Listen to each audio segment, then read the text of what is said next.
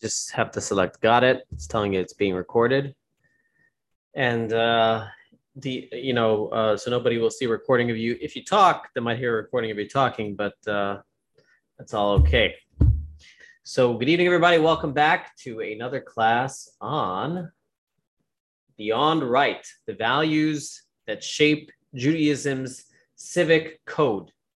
And uh, last week we had a deep dive into how important Judaism's civil code is and how it can make such a big difference in our lives. And we discussed the topic of rights versus doing what's right. And this week we have another exciting um, discussion, except this time it will be about an entirely different topic. Somebody asked at the end of last week, um, how does all this play when it comes to uh, repentance and forgiveness? And that is exactly what today's class is going to be about. We're going to discover in the first half Judaism's view on repentance, and based on Judaism's values of repentance, that creates the civil code that um, you will find some astonishing laws and fascinating laws. And you know, the more fascinating and radical, the better, uh, because you're not coming here to just hear confirmation of what you know already. Hopefully, you're coming here to hear something new so just as last week after we had the value of that general value that idea of um, we want to do what's right. And so it's not about my property or your property. It's about uh, if if there's no downside to me i should i should allow you to use it. Similarly this week once we discover the values of repentance and judaism we will have a fascinate a, a different outlook on um, a different outlook on repentance and how we would view uh, previous sinners. I know this creates a big um, discussion in Jewish circles. I remember there was a Holocaust survivor who was going around a couple years ago. I forget her name, and she was going around and, and trying to meet with uh, former Nazis and forgiving them. That was her message to the world. You know, forgiveness, no matter what happens. And uh, as you can imagine, that creates a big storm and a big issue. How can you go around and and and, and forgive Nazis? And, and how do you even have the place to do such a thing and the audacity to do such a thing? So it's a fascinating topic. And and really, in today's topic, I don't think we're gonna try and uh, oh, whoops, one second. We're not going to try and tackle the big horrible people in the world. Okay, you're gonna ask me questions like, what about Hitler? What about Stalin? Uh, let, let's bring these topics more close to home. So we're going to start with a video of somebody who wasn't an actual Nazi, but somebody who was close to it in today's day and age, his story. And uh, this will be the opening of today's class, watching this person's story and how would you think and how would you deal with this story today? So let's go for it. There's a troubling trend underway in parts of Europe, a revival of right-wing extremism that's brought with it racism, intolerance, and even violence. One man caught up in the swirl of controversy is a Hungarian politician named Csanád Szegedi. For years, he was a leader in the movement with anti-Semitic leanings. That is until he came up against his own past. I am a survivor he is a creator of the Nazi Party. On a cold December night in Montreal, Jewish residents gathered to hear a visitor from Europe give a talk. He created an atmosphere in Budapest that people are afraid to go on the street. But not everyone is in a welcoming mood. Uh, uh, we are not embracing it. I came over here to talk to him face to face. One after another, audience members stand up, voicing their displeasure. You can forgive, uh, but you never can forget. The controversial guest is this man, Csanád Szegedi, a Hungarian politician. Ez nagyon sok minden van az életemben, amit ha visszanézek, akkor, akkor, akkor azt kell mondani, hogy nem helyesen cselekedtem, de az már nem az én életem lenne. Szegedi was here to talk about that life, but he never did give his speech. Instead, Szegedi was ordered deported from Canada, taken to the airport, and escorted onto a plane back to Hungary by immigration officials. Rabbi Baruch Oberlander accompanied Szegedi to Canada. Were you expecting this level of anger tonight? People were standing up and shouting. They were really angry, and I don't blame them. I don't blame them. There is good reason not to blame them. Until recently, Szegedi was the second in command of Hungary's Jobbik party, known for its extreme right-wing views. Peter Kreko is a Hungarian political analyst. In 2006, we could see the rise of Jobbik party, which is an anti-establishment, uh, anti-Semitic, anti-Gypsy, anti-gay party with a quite harsh rhetoric. They are quite outspoken against the Jews and against the Roma. They sometimes call the Roma uh, criminals and parasites. Jobbik is just part of a far right-wing movement sweeping Europe. Marches, protests, and political parties blaming economic and social problems on familiar scapegoats, immigrants, Roma gypsies, and Jews. Just over 10 years ago, the political party Jobbik was founded by a group of right-wing university students. Csanád Szegedi was one of them. Jobboldali eh, gondolkozású fiatalok voltunk, és eh, úgy gondoltuk, hogy eh, előbb-utóbb meg kell ezt alakítani egy olyan fiatalos, modern, radikális jobboldali pártot, But Szegedi didn't stop at joining the right wing party. He took things a step further, forming a civilian militia called the Hungarian Guard.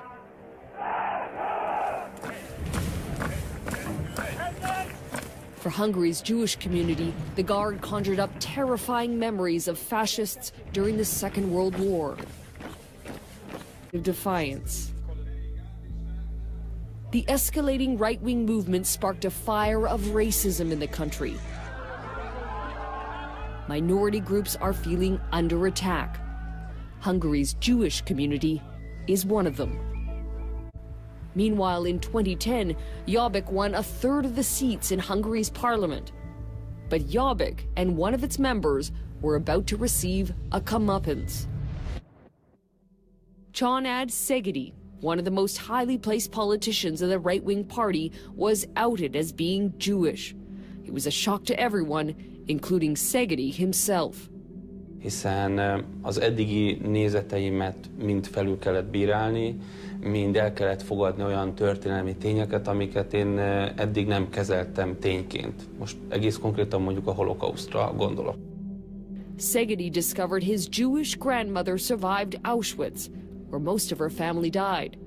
After the war, she hid her Jewish identity. In 2012, Jobbik expelled Szegedi, alleging he'd engaged in corruption.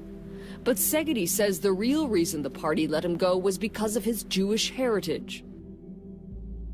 The tables had turned, and so it seemed had the worm. Szegedi reached out to this Orthodox synagogue in Budapest and asked to meet the rabbi. Rabbi Baruch Oberlander. What did he say to you when he first met you? Like he was just waiting for us to give him direction and help him. Had you heard of Csanád Szegedi before you met him? Oh, sure. He was a he was a he was a famous name, or called infamous, infamous name. What did you think of him? Well, I I thought of him about a racist. Still, Oberlander's synagogue welcomed Szegedi one of the most powerful members of a right-wing party known for its racist views, was suddenly very uncomfortable in his own skin. Azért van egy szégyenérzet bennem, és mai szemmel én azt mondanám, hogy igen, antiszemita nézeteim voltak. Today, he is an observant and repentant Orthodox Jew, and he's taking his story of discovery, guilt, and redemption on a world tour. But when Szegedi was invited to speak in Montreal, many Jews and Holocaust survivors weren't in the mood to forgive and forget. Surely there was one moment, above all else, that you would like to take back. Nagyon so, avval is tisztában vagyok, hogy nagyon sokat ártottam a magyarországi romáknak, és nagyon sokat ártottam akár a zsidó közösségnek is. In the end, he could only speak to them in a video. Hozzá kell tennem azt is, mert beismerem, hogy nagyon sok bűnöm van. Ezért értem meg önöket, akik nem örülnek annak, hogy itt vagyok, de ezeket a bűnöket én megpróbálom jóvá tenni.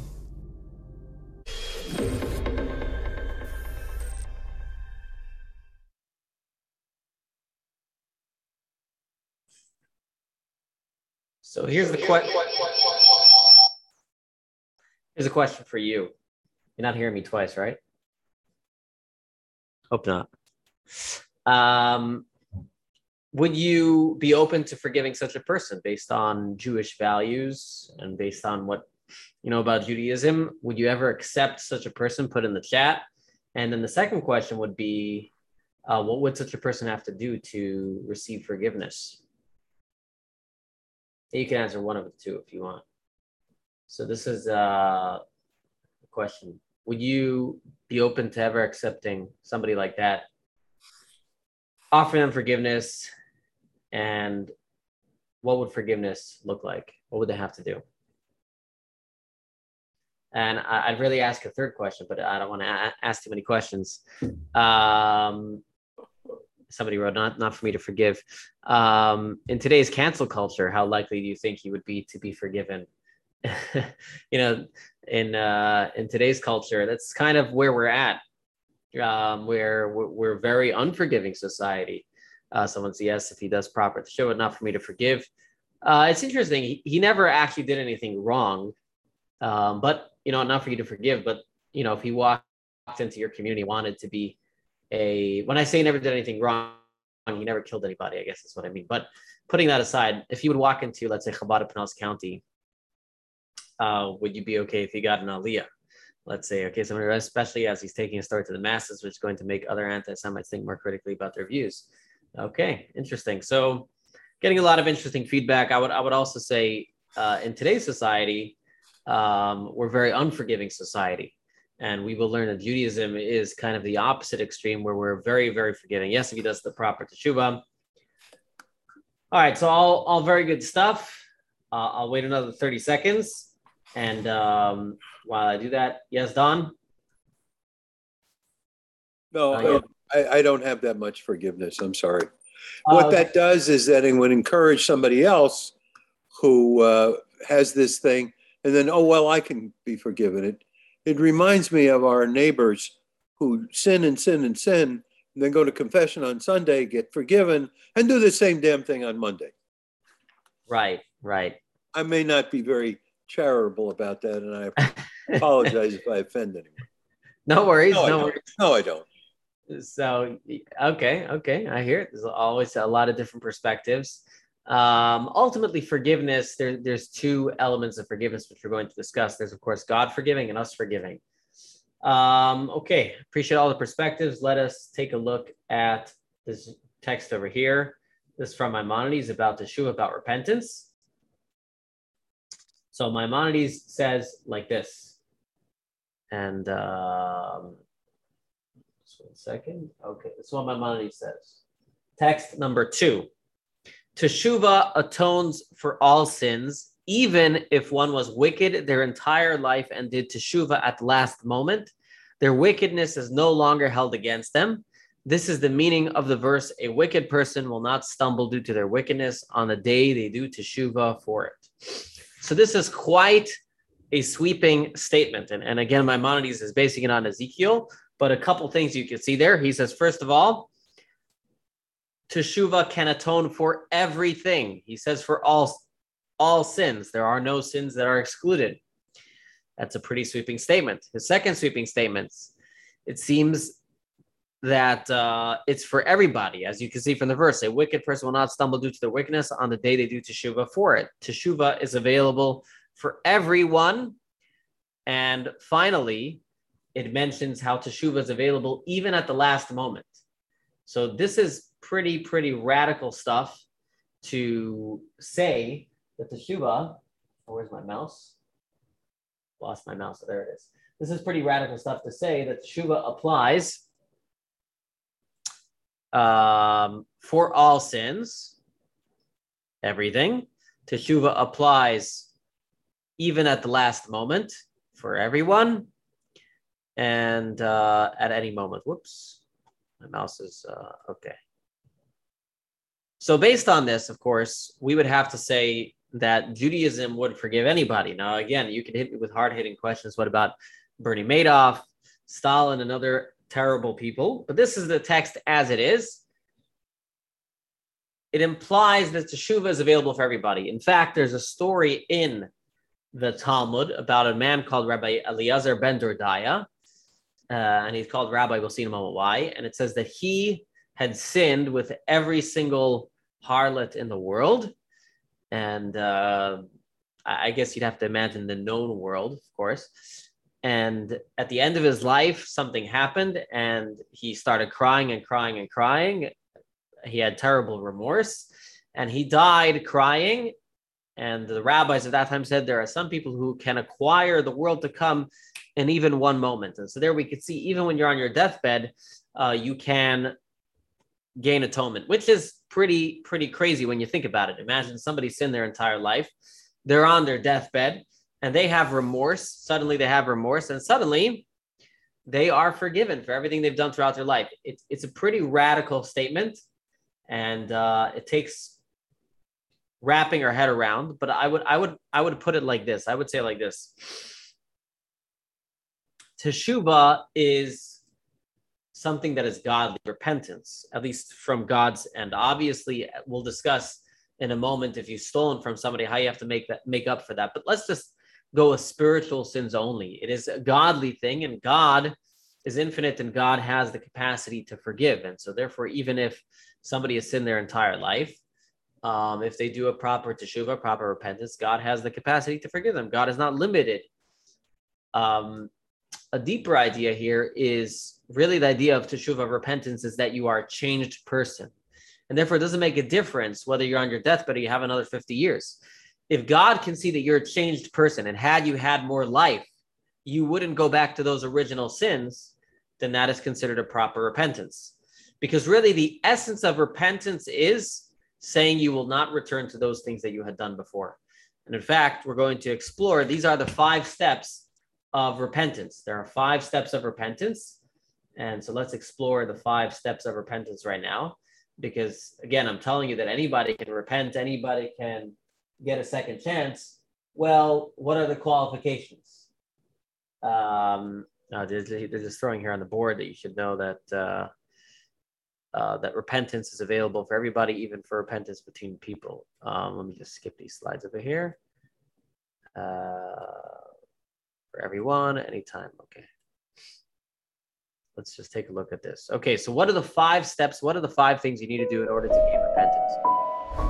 And I want to skip that video. Okay, the five steps of the Teshuva are number one, resolution. You need to have a resolution that you will not re-offend. That is the first step of any type of repentance. You have to agree to not do the same thing again. So let's take a case of a robber. A robber who is stealing, uh, you know, uh, he has to take a resolution not to steal again. They tell the story of the city Gan, of the city uh, thief who came to the rabbi before Yom Kippur and said, Rabbi, I've been stealing all year and I would like to gain some repentance.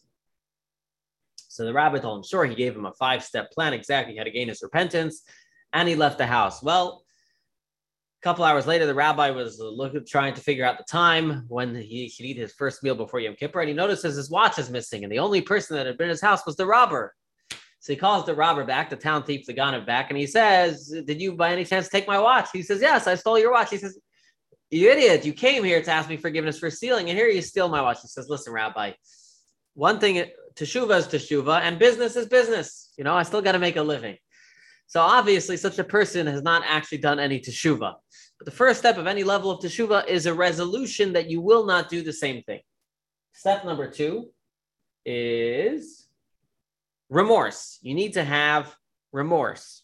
So again, not only deciding that you will not do it again, but you have to feel bad over what you've done you have to feel bad over um, the acts and, and, why they're wrong And you can say remorse is plays into the resolution, although it doesn't have to. All right, then the next step is you have to do restitution. If you stole something, you have to make sure to pay it back. So you stole $100, you have to pay back the $100. Then there is appeasement of the victim. So many times, in addition to physical loss, there is emotional damage as well, or maybe there's embarrassment, and you have to make that other person whole.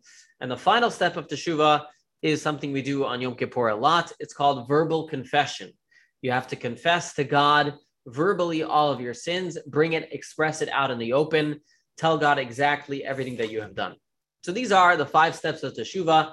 And again, our focus today is not going to be so much on teshuva and repentance. That's something we discussed in uh, crime or consequence. But what we do want to say is Judaism's, what we are trying to present here is how important teshuva is in Judaism, repentance. If you look in the books of the prophets, repentance is discussed so often. God talks about our sins, He also talks about repentance.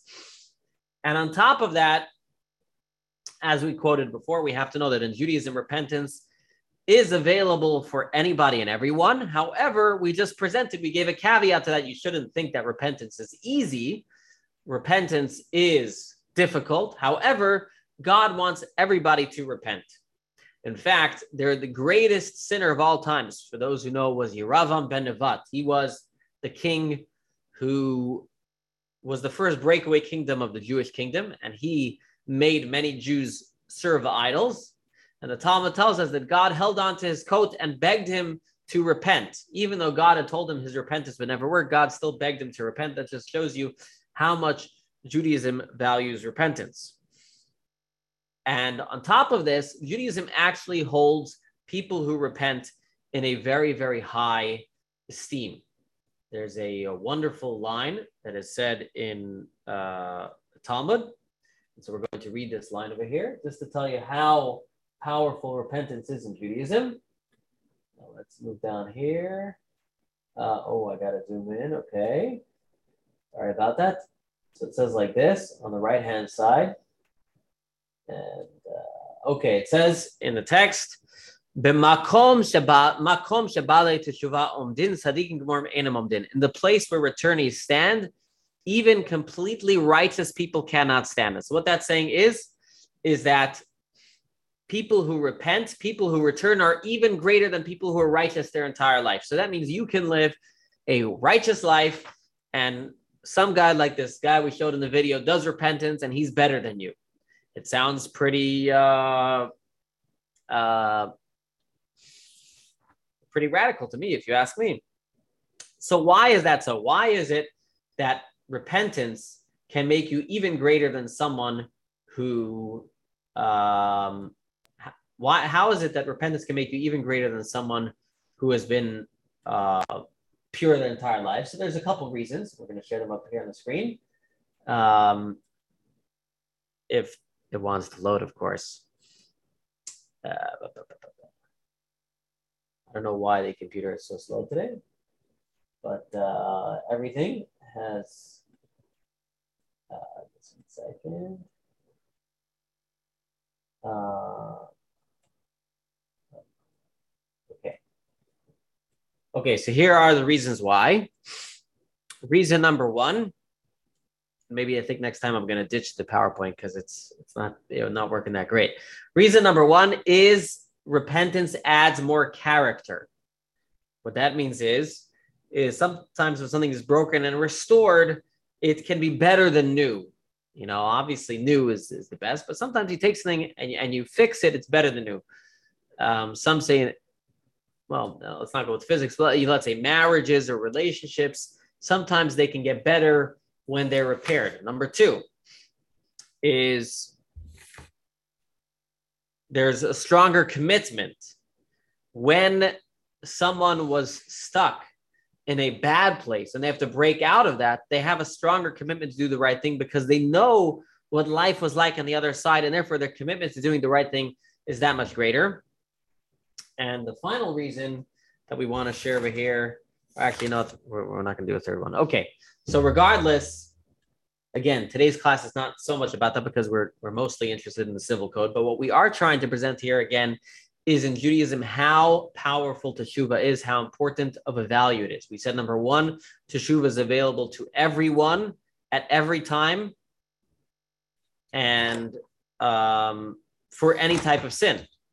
We discussed how someone can do teshuva, the five steps, and we discussed when someone does teshuva properly, they stand on a greater level than somebody who has been righteous their entire life. And in fact, let's take this a step further. The Alter Rebbe, the first Chabad Rebbe, says in the Tanya, not in the Tanya, the Likutei Torah, he says that in fact, one can say that the purpose of creation was so that um, people can repent.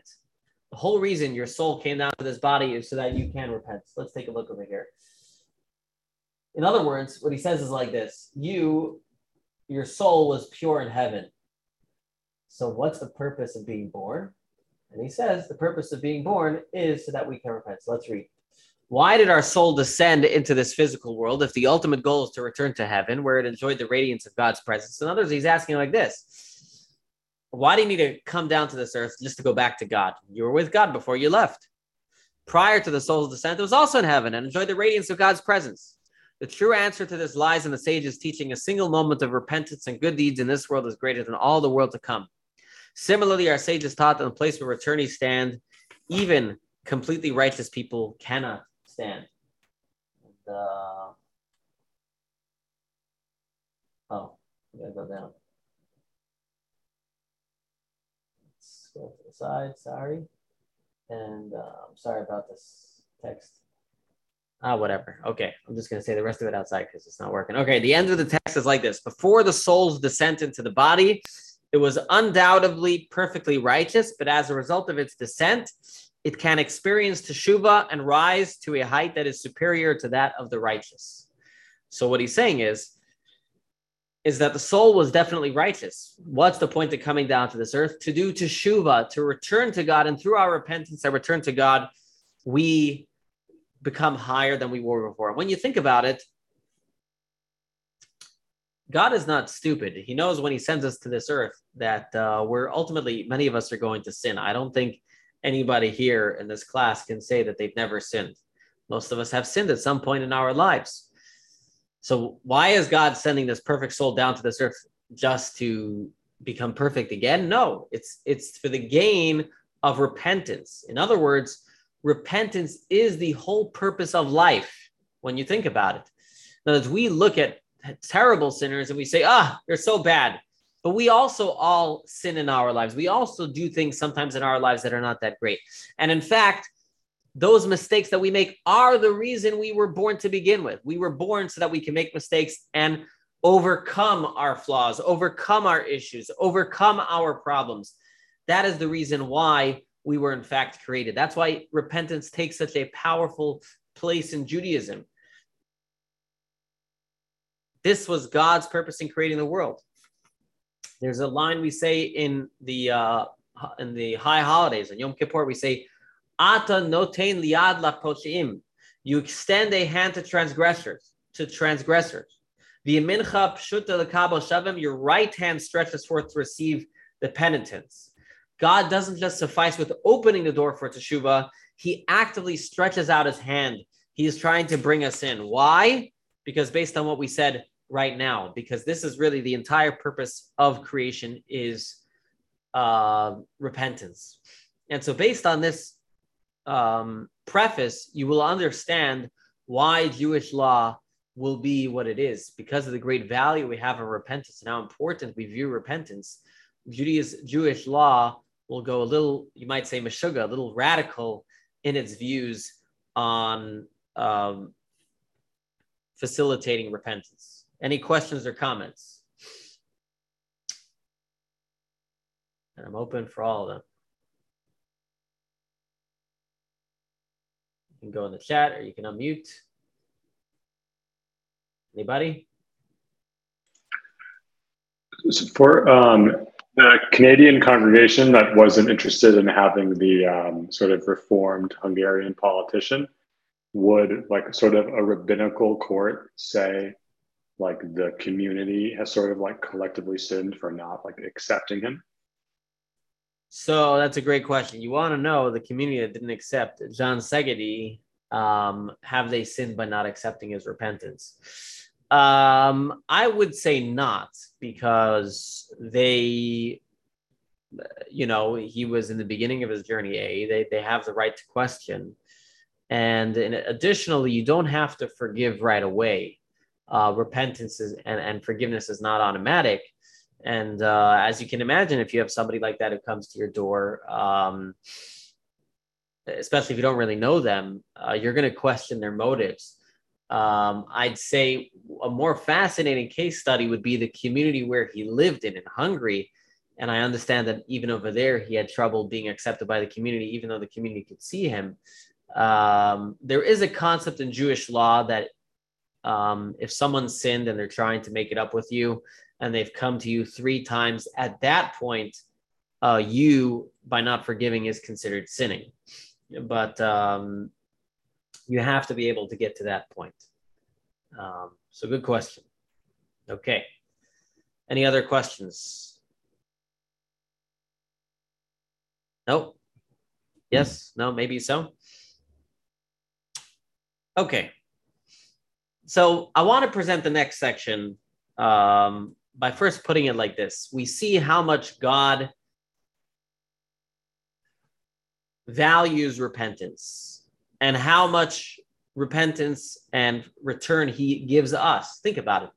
Uh, the Rebbe used to point out, he says, you know, you, you pray three times a day, and each in each of the prayers, you ask God to forgive you. You know, what's going on here? That means that, you know, you sin in between each time. And it's true, we do.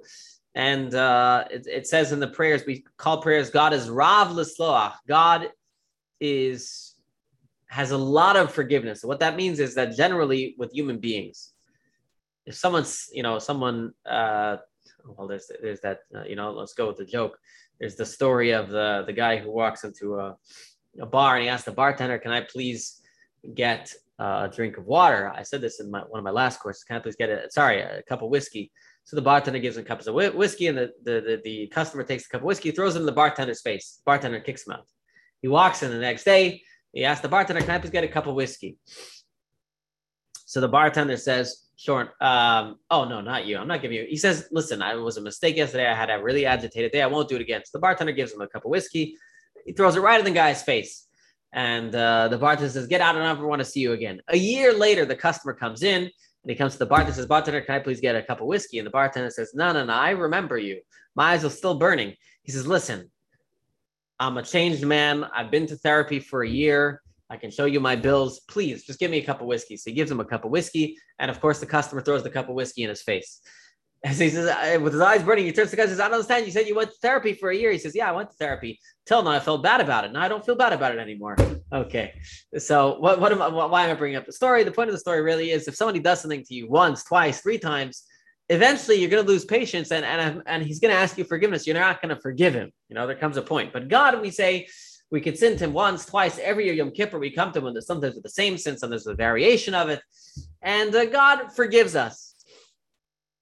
And so we have to think about that. Think about how much God is willing to forgive us and try and pass that on to others. If we want God to show us that high level of forgiveness, we should try and show penitence uh, a high level of forgiveness too.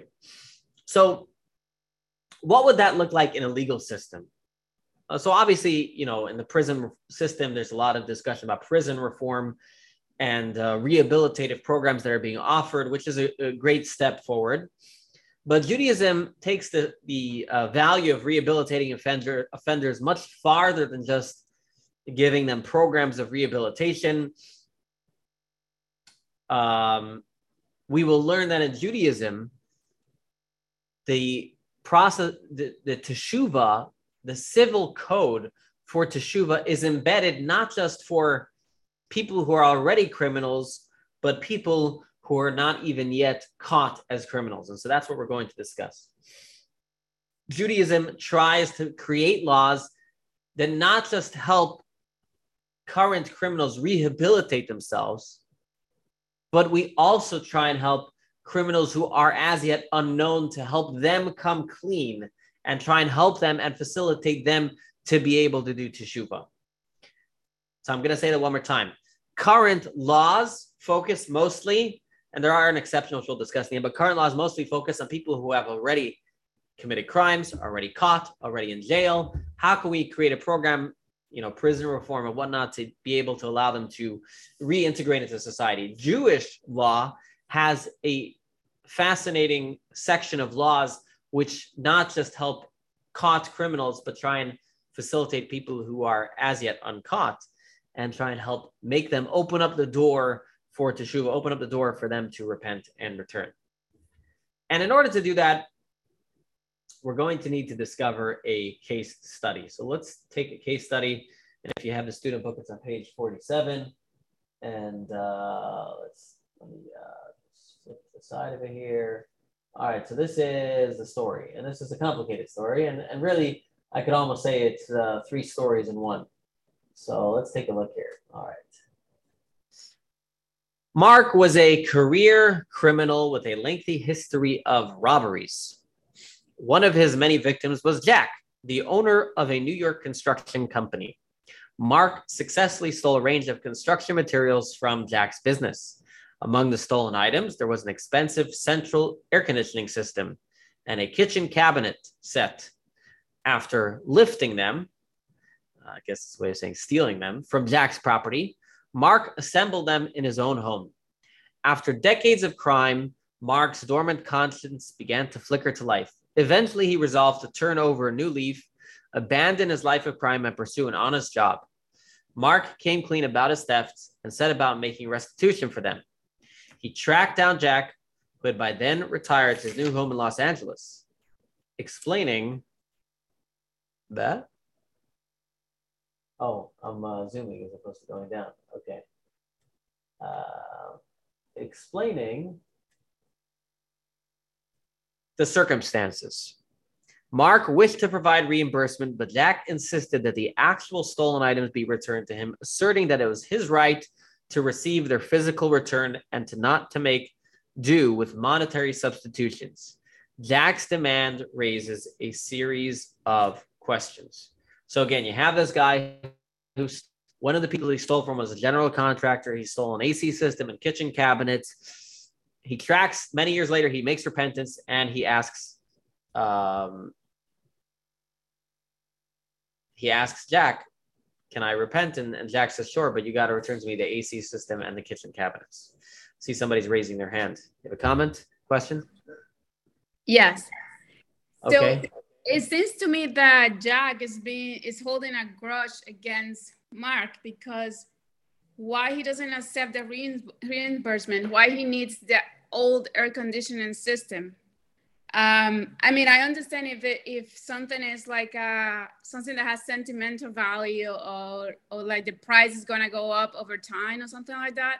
But in right. this case, why is it gonna deal with a, an old air conditioning system? Right. So, so that's why I, I, didn't actually like the case fully. Um, I would say, well, the AC system brings up some interesting questions. Why would he want? Why would he want the old AC system?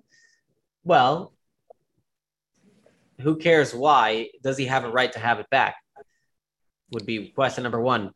As far as the kitchen cabinets, I would say, what if they weren't kitchen cabinets? What if they were IKEA bookcases that he put together? I don't know. It's a good question. Um, and, that, and that's one of the questions we're going to explore right now. So basically, you're saying he's Jack sounds pretty cruel, right? I I think that he's being difficult, and also uh, this guy Mark, he he was doing something wrong all his life, and then he he just recently just started to you know come clean and and do the right thing, and and it looks like he, he Jack is making it difficult for him to do teshuvah. So. Yeah, he is making it difficult for him. That's correct. But what would you say would be the law? You know, if, if the system is still extant, what would you think the law would should be? Um, I think that Zach insist on it.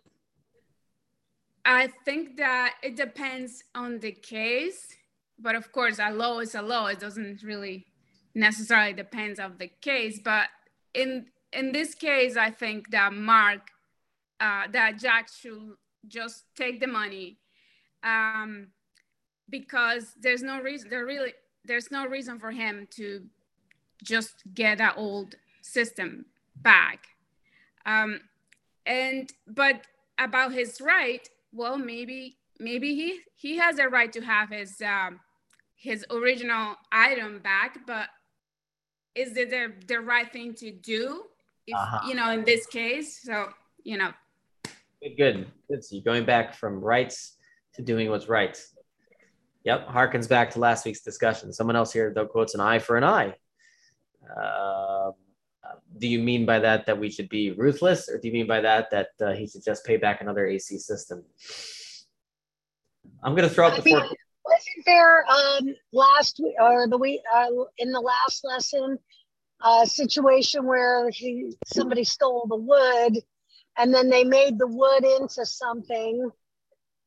So then I think the, the law was he had to compensate him for the wood, but That- then the wood That's going to be this week. That's this week's. Yeah. Yeah, I mean, but you said something about it like in the previous. And so I would think if it's kitchen cabinets and an AC unit that's already installed, um, I, you know, assuming it's already installed, then it's, I, I would think they would have to give them the money and not tear everything out. I mean, I don't know. Mm-hmm. Someone says also compensation for not having the AC all those years. Yeah, that's true. It's a good question. Um, okay. Well, let's well, it was a contracting business, so the AC system he would have sold it, the money that he would have had many many years ago. Um, okay, let's take a look at the at, at our four questions that we have up here. Should Mark be allowed to keep the goods and reimburse Jack for their value? That's question number one. Question number two or three, whatever you want to call it, is Mark entitled to some compensation for increased value? So what that means is, is let's say, you know, the air conditioning probably loses value, as does the, um, as does the kitchen cabinets once they're installed. But let's say he stole IKEA bookcases and he's put them together. Now those IKEA bookcases are worth more money. So if Mark does have to be forced to return those bookcases, um, again, when he stole them, they were worth $100. Now they're worth $150. Can Mark be entitled to some compensation for the increased value? Sounds a little crazy, right? But uh, you know that that this stealer, the robber, would make money off of it. But it's it's possible. Let's give you a different example. Maybe let's say he stole a Tesla, and he upgraded the Tesla. He paid for the upgrades. You know, when you buy Teslas, there's like packages, electronic packages. So he paid for higher packages, and now the Tesla is worth more money. And he so he's going to return you your Tesla. Does he get back the money that he invested? The next question would be whose responsibility is to pay the transportation bill? So let's say they live now in different cities. Uh, who would have to pay that? The robber or the person that was robbed from? And finally, should the fact that Mark confessed affect his responsibility? So here are the questions. And so the first thing we want to lay out is talking about rights versus what's right. Now, I don't know what the rule is in secular law. I can't tell you, but technical biblical law would tell us that the, a stolen good has to be returned. Let's take a look here. This is text number six. This is biblical law. You probably have heard it. It says it in the Torah. We say it a couple times. The Heshev This is clear in the Torah. A thief is obligated to return the exact object that he stole, as the verse states. They must return the object that they have stolen. This is in Leviticus. Leviticus 5:23 says, They have to return the stolen object. If the stolen object was lost or altered, the thief must pay its value. Even if a person stole a beam and used it in the construction of a home, scriptural law would require that the thief tear down the entire building to return the beam to its owner because the beam itself is extant and unchanged. So this text from Maimonides seems to imply that when you steal something, you have to return the original item. And no matter how much it might cost you tearing out the AC system, pulling the beam out of your house, imagine you stole one two by four and you built your entire house. Now you have to pull off the ceiling to get the two by four. He's saying that would be the law. That would be the law that the original item has to be returned. Now, what's the logic behind returning the original item? Uh, the simple reason is that it's a ownership. What you know, you stole this item, you have to return the item as it was, and uh, so long as the stolen item is intact, it belongs to the person it was stolen from. And that's really a restoration. Uh, you know, when we talk about in Judaism, you have to do a restoration to the per, to the person that you affected. Returning their original item makes sense. Imagine someone steals from me my phone, right? And uh, they want to return it, uh, you know, a similar value phone. No, I I, I want the original. Uh, you know, I want it. I want I want it to return to where it was. Also, imagine the guy is a robber and he stole something and built it into his house. Let's say he stole kitchen cabinets and we're going to tell him you don't have to return those kitchen cabinets. There's a logic that would say, well, this robber every single day is going to be reminded of his bad ways. He's looking at the items that were stolen all the time. Obviously, of course, if the item is not extant, you don't have to return it. But again, this is biblical law. Now, this many people were, were did not appreciate this this uh, um, thought process, as as we saw before in the case of Mark and Jack. Many people said, "Well, Jack is being difficult. Just take the money." But scriptural law, this is what it says, and you can see Maimonides there. Maimonides there says scriptural law would require the thief to tear down the entire house. However, however, Maimonides clearly said that this is scriptural law. Comes along the rabbis and say, yes, there is value to returning the original object. However, um, however, returning the original object may not be the value system of the Torah. So let's take a look at text number seven. Rabbi Yochanan ben Gudgeda testified that there is a rabbinic enactment regarding a case of a thief that built a stolen beam into a building. The victim of the theft is only entitled to monetary compensation. This was enacted for the benefit of the penitents. Whoa, whoa, whoa, whoa, whoa. So now we have to back up. What happened over here? Scripture says by right, you have to return the original object. You stole an object, you have to return it. However, the rabbis realized that uh, that may not make it very practical to live within the value system of the Torah, and that is to try and get people to return and repent. And therefore, they said, no, the, the victim of theft only has a right to monetary compensation. And this was enacted, as they said, for the benefit of the penitents. So again, it's fascinating, but the rabbis enacted law for the benefit of the penitents. Now, somebody's writing over here. The legal concept is loss of use. Mark is entitled to more. If there were no penalty for stealing, then steal, use the item, and then when convenient, return it. Steal a car, drive it 10 years, then give it back with no penalty. Right. Um, so is there right so here's the question is, is there a penalty when you steal especially once we add in the rabbis over here that say you don't even have to return the original object if it's too difficult so the first thing we have i want to point out is a lot of these laws are if you are not caught if you are deciding to return it on your own accord the law is clear in the torah if you steal and you are caught you don't come and confess then you have to pay back double you have to pay back everything double. So you steal the car, you get caught, you have to pay back double. All these laws that we're going to discuss going forward of uh, rules that were put in place to allow penitents to repent and return, they were there for people who are as yet not caught. We are trying to get them to live a life of repentance and return. And so hopefully that answers uh, some of the questions that may be swirling around in your head. So again, these laws that we're discussing now, we discussed one so far, but these laws we're discussing now are all there to try and help people to repent and return and to live a proper life. Thieves who are caught, there are different laws. Any comments or questions? Or is your head spinning enough yet? um, so let's take a look here at text number eight.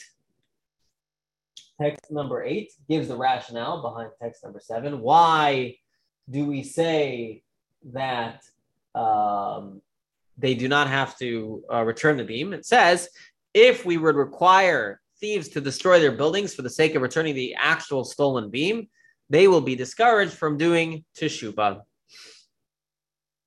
So that was law number one. Law number one that was enacted was if the item that was stolen is is so embedded in the property that it's expensive to take it out, you don't have to return the original. So if it's not embedded, you would have to return the original. So going back to our case of a car, you'd have to return the, the original car. If there's a case of uh, IKEA bookcases, you'd have to return the IKEA bookcases. Um,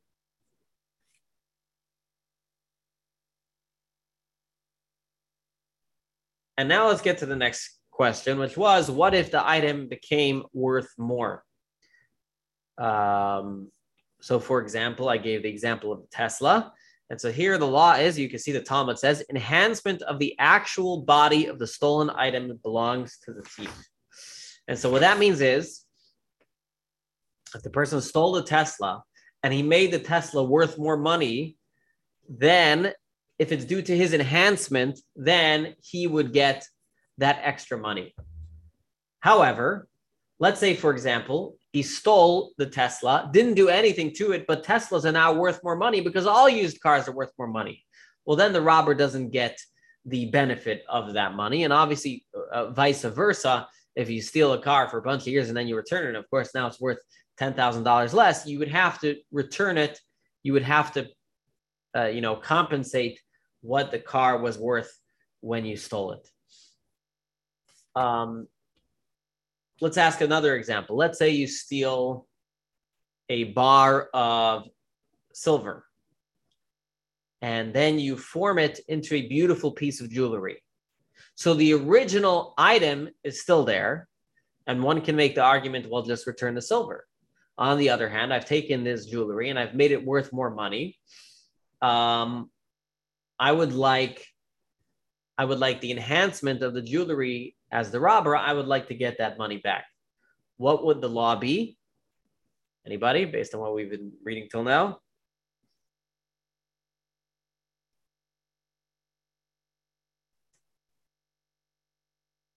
Again, you stole you stole a bar of silver, you turned it into a ring, you turned it into a necklace, turned it into jewelry, and now that silver is worth a lot more money. Well, well and you want to, and now you want to repent, you want to return it um, do you just return the silver or do you get money back for it? So you say they would be able to sell it, net more, and only return the original value. Um, that's one way to do it. Yes, they, they, they could sell it and return the original value. Another option would be to return the original silver, but the person who was stolen from would have to pay whatever the added value was given to it. So again, why would the law be like this? And the, again, the reason is we they established all of these because they wanted to make it easier for people to repent. Again, going back to the original, the Torah would say, scriptural law would say, you stole a piece of silver. I don't care how you formed it. I don't care how you changed it. The original silver is there. The Torah says, you have to return the stolen item that you stole. However, the rabbis came and said, whoa, whoa, whoa, whoa if this robber realizes that all the silver that he stole and turned into jewelry, which is now worth a lot of money, he has to return. So say all that money I put, it's not worth returning repenting. So the rabbi says the extra value that you, have added to anything that you stole does belong to the robber himself. Somebody asks, what if the victim is compensated by their insurance company? Um, so if the victim has been compensated by their insurance company, um, the robber should return it to the uh, original owner, and the original owner should notify his insurance company and send them the money back. Right? I think that would be the right thing if you if you get it back. Um, I don't think that's what happens, but uh, uh, that, that that that should be the law. Okay. Is anybody is everybody is everybody clear here? Everybody's clear here? Yeah, somebody's wrote, yeah, right. Yes. Okay. Um, so going back to Mark and Jack, so we've clarified some of our questions. So again, our questions were, um, let's pull this up. Our questions were, um, question number one was, should Mark be allowed to keep the goods and reimburse Jack for their value? And our answer right now would be yes. Why? Because Judaism values repentance and we want to make it easier for this guy who sinned who's the career criminal to repent. Number two, three, is Mark entitled to some compensation for increased value? Well, if the items became worth more money because of something that he did, then the answer would be yes. In this case, I, I can't believe, I can't imagine the AC became worth more money. or that the kitchen cabinets became worth more money because they've been installed. That's why I like the better example of he stole IKEA bookcases, which may be worth more money now, or the Tesla that you stole. Now we still have question number four. Whose responsibility is it to pay the transportation bill? Now you would say, and I would say off the bat, all right, I, I can get that you know, we can't force Jack to, you know, to, to demand the original items. It's too difficult. I, I can get that we can't, that, that Mark wants compensation for the money that he invested in, the, in these stolen items. But pay the transportation costs. I mean, come on, Mark should pay to ship it back to Jack. That would make a lot of sense, right? Well, what makes sense is not always what's Jewish law. Jewish law is all about living on the edge. So let's see what Jewish law says. This is text number 11 uh, you know, just when you think things start making sense, then Jewish law comes and adds another layer to this. Uh, that's text. Is that text? Uh... All right. People that stole from others and confess the theft are not required to pursue the owners in order to return the stolen item to them. The confessed thief may hold on to the items, notify the owner, and wait for them to come and collect it. Wow. So again, not only can the owner not force the steal the robber to return it, not only does the robber get the value that he added to the items, but he doesn't even have to go and return the objects. Now, I do want to say something.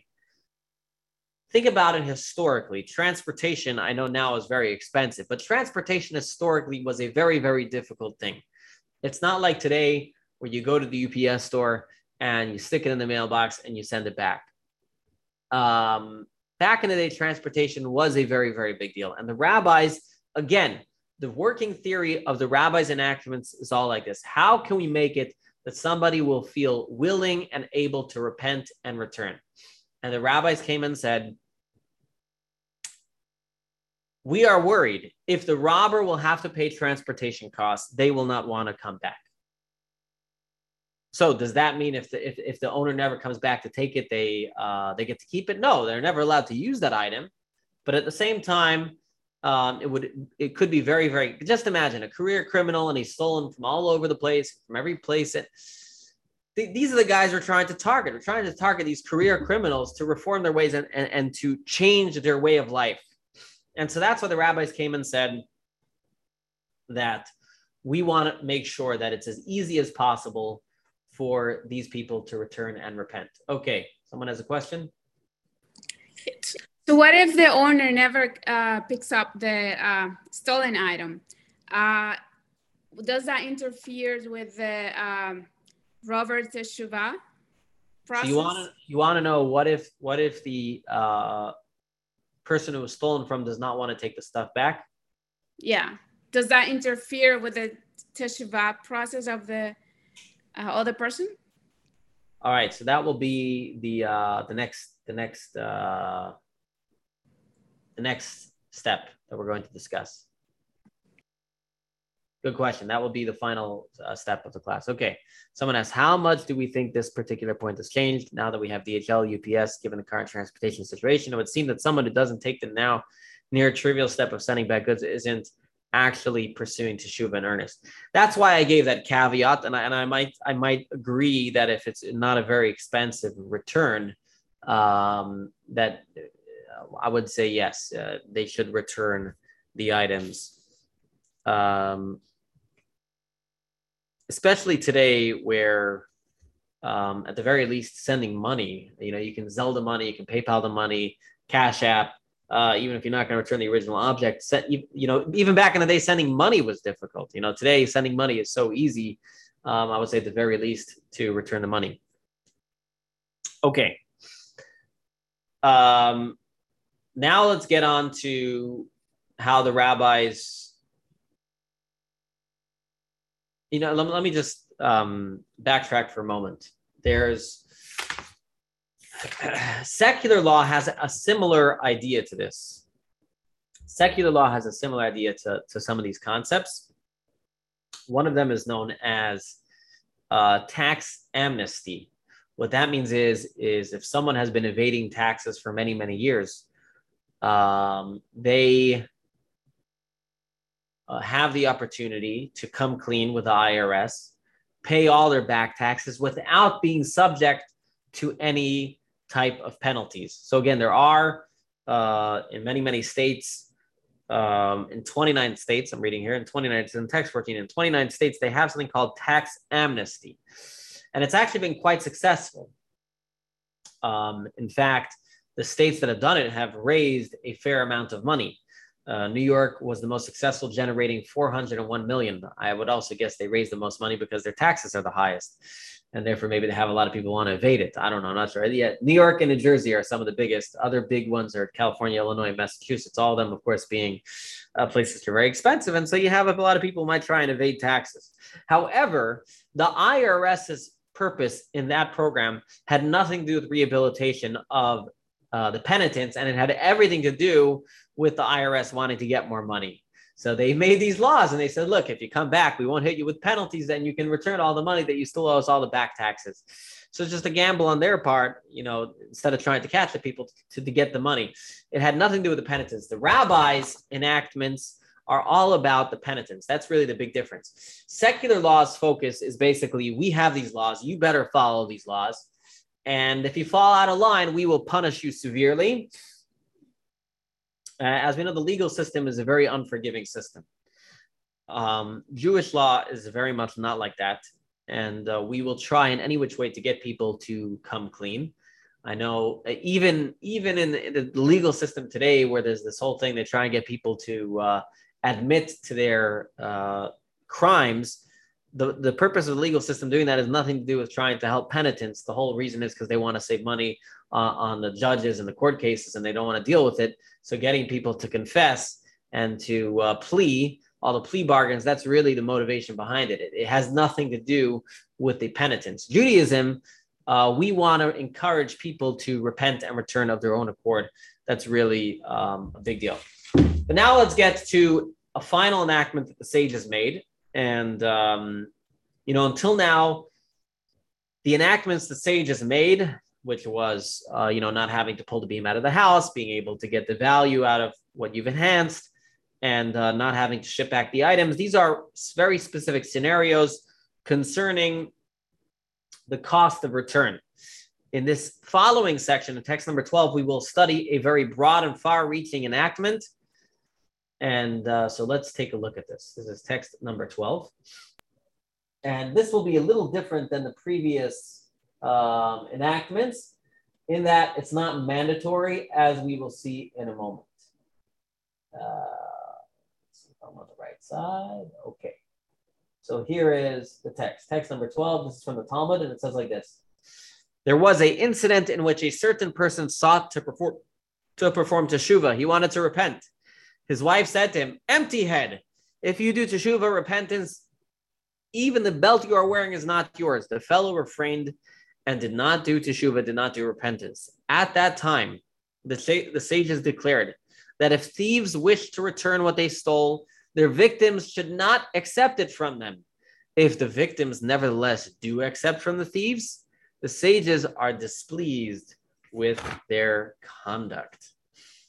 And um, that's a very broad enactment.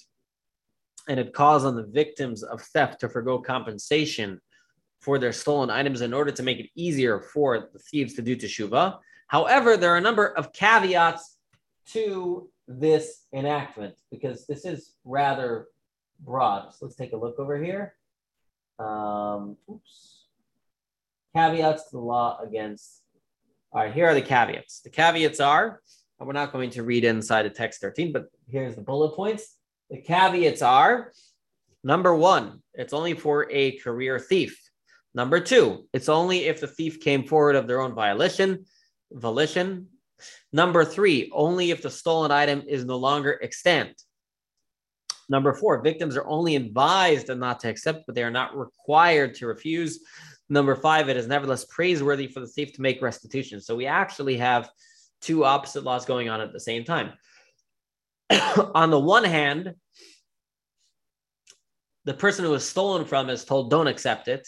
At the same time, the robber is told, try and force them to take it. So it's a very interesting uh, push and pull. And I think really what the sages are trying to do was this they want to make it easy psychologically for the person to repent. They want to make it easy for the person to repent and return to God. However, they realize that it's going to be difficult. And so if they say, if they start off and say, well, you know, it's, um, they said, well, you know, it, you don't have to return it. I think that opens the door for the people to repent. And hopefully over time, the robber, as they've gotten in a mode of repenting and returning and, and, and letting go of their ways, eventually they might come to a place where they will return the stolen items. They will push the owners to take the stolen items back. But we want to make it in the beginning as easy as possible. That's kind of the way that I'm that I'm looking at it again, because when you look at it, the sages are, you know, kind of giving a pull and a push over here. They're saying on the one hand, don't accept a stolen item. At the same time, they're telling the thief, but you should push to make sure to give it. And so I think they're trying to give this message here is that we want to make it as easy as possible for someone to repent and return, but yet um, we're cautioning them not to do it. So let's let's let's take this practically. Let's like take this case practically. Did anybody here uh, ever hear of uh, Bernie Madoff? Anybody? Probably, right? Yeah, you heard of Bernie Madoff? I would, I would assume so. Yeah. Did it? But did anybody lose money to Bernie Madoff over here? Mostly Jews. Mostly Elie Wiesel. Yeah, yeah. He he mostly made off with Jewish money. Did anybody here personally lose money to Madoff? No. So here's the question with a guy like Madoff. And again, I, I don't know exactly.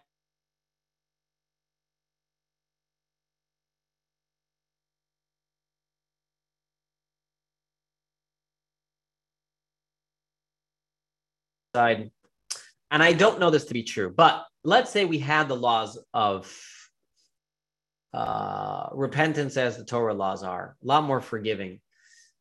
You know, he claims, and I don't know if it's true, he claims that he first got into it, he first started it, you know, obviously not innocently, but he